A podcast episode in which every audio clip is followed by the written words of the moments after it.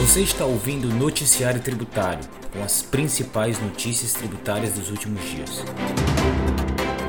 Eu sou o professor Felipe Teixeira, bem-vindo ao Noticiário Tributário. Vamos iniciar nosso noticiário falando sobre a aprovação no Senado do projeto de lei 458 de 2021. Esse projeto de lei instituiu o chamado Regime Especial de Atualização e Regularização Patrimonial, o REARP. Nós sabemos que atualmente não há previsão legal para atualização do valor do imóvel a preço de mercado. O valor do imóvel só pode ser alterado na declaração de imposto de renda quando forem feitas despesas com construção, ampliação ou reforma, e desde que esses gastos sejam devidamente comprovados por meio de notas fiscais e recibos. O projeto de lei prevê exatamente a possibilidade de atualizar o valor do imóvel, mesmo que não tenha havido gasto com construção ou reforma.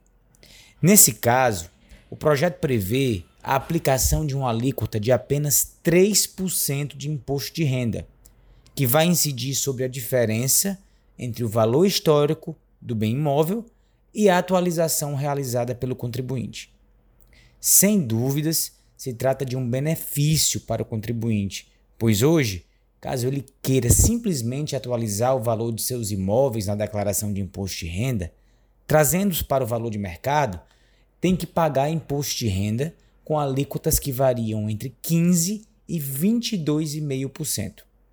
E digo mais: o projeto, da forma como foi aprovado, também inclui bens móveis, como veículos, por exemplo. Isso quer dizer que os proprietários poderão atualizar suas declarações de imposto de renda, trazendo esses veículos para valor de mercado e pagando apenas 3% de imposto de renda. O projeto agora segue para a Câmara e deve sofrer alterações, mas esperamos que ele seja aprovado lá também e que depois seja sancionado pelo presidente da República. Atenção! Se você assessora clientes que querem regularizar bens na declaração de imposto de renda, você precisa acompanhar a tramitação e conhecer os detalhes desse projeto de lei 458 de 2021. Vamos falar agora de incidência de imposto de renda sobre rendimento financeiro. Alguns contribuintes passaram a recorrer à justiça para tentar reduzir a tributação sobre investimentos financeiros. Esses contribuintes argumentam que a parcela correspondente à inflação apenas corrige o poder de compra e por isso não pode ser considerada renda para fins de tributação.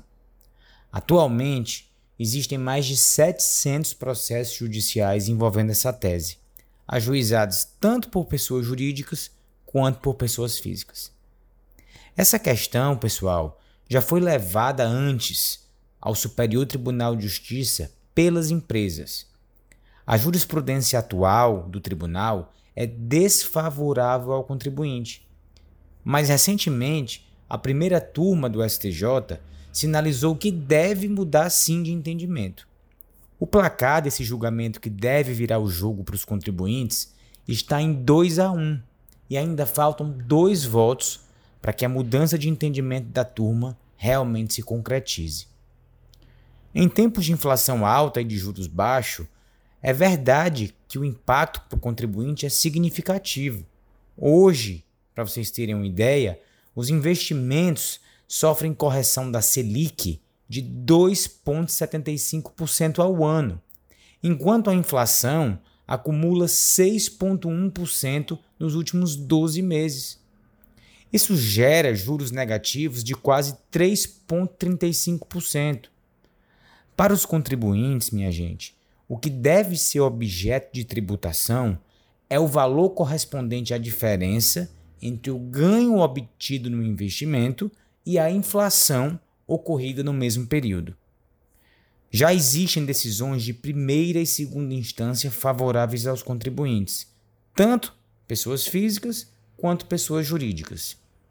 se o entendimento do STJ realmente se consolidar a favor do contribuinte, nós estaremos diante de uma possibilidade de redução de carga e de recuperação de tributos recolhidos a maior nos últimos cinco anos.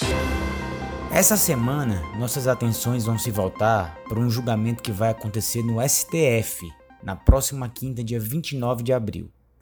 Nesse julgamento, o STF finalmente vai decidir sobre os fatídicos embargos de declaração do recurso extraordinário 574706, que trata da exclusão do ICMS da base de cálculo do PIS/COFINS. Essa tese é a chamada tese do século, pois possibilitou e possibilita uma importante recuperação de crédito por parte dos contribuintes.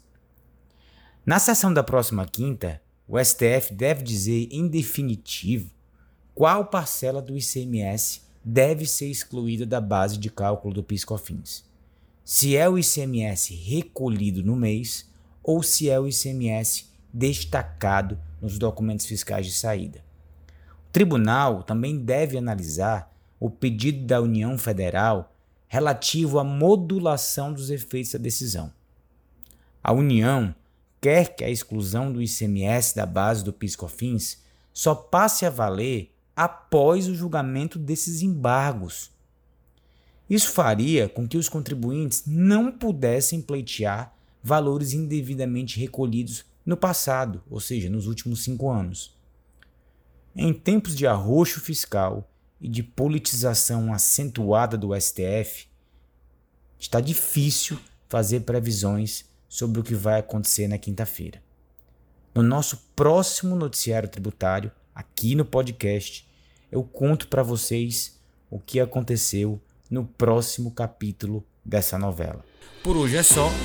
Uma boa semana a todos e até o nosso próximo noticiário tributário.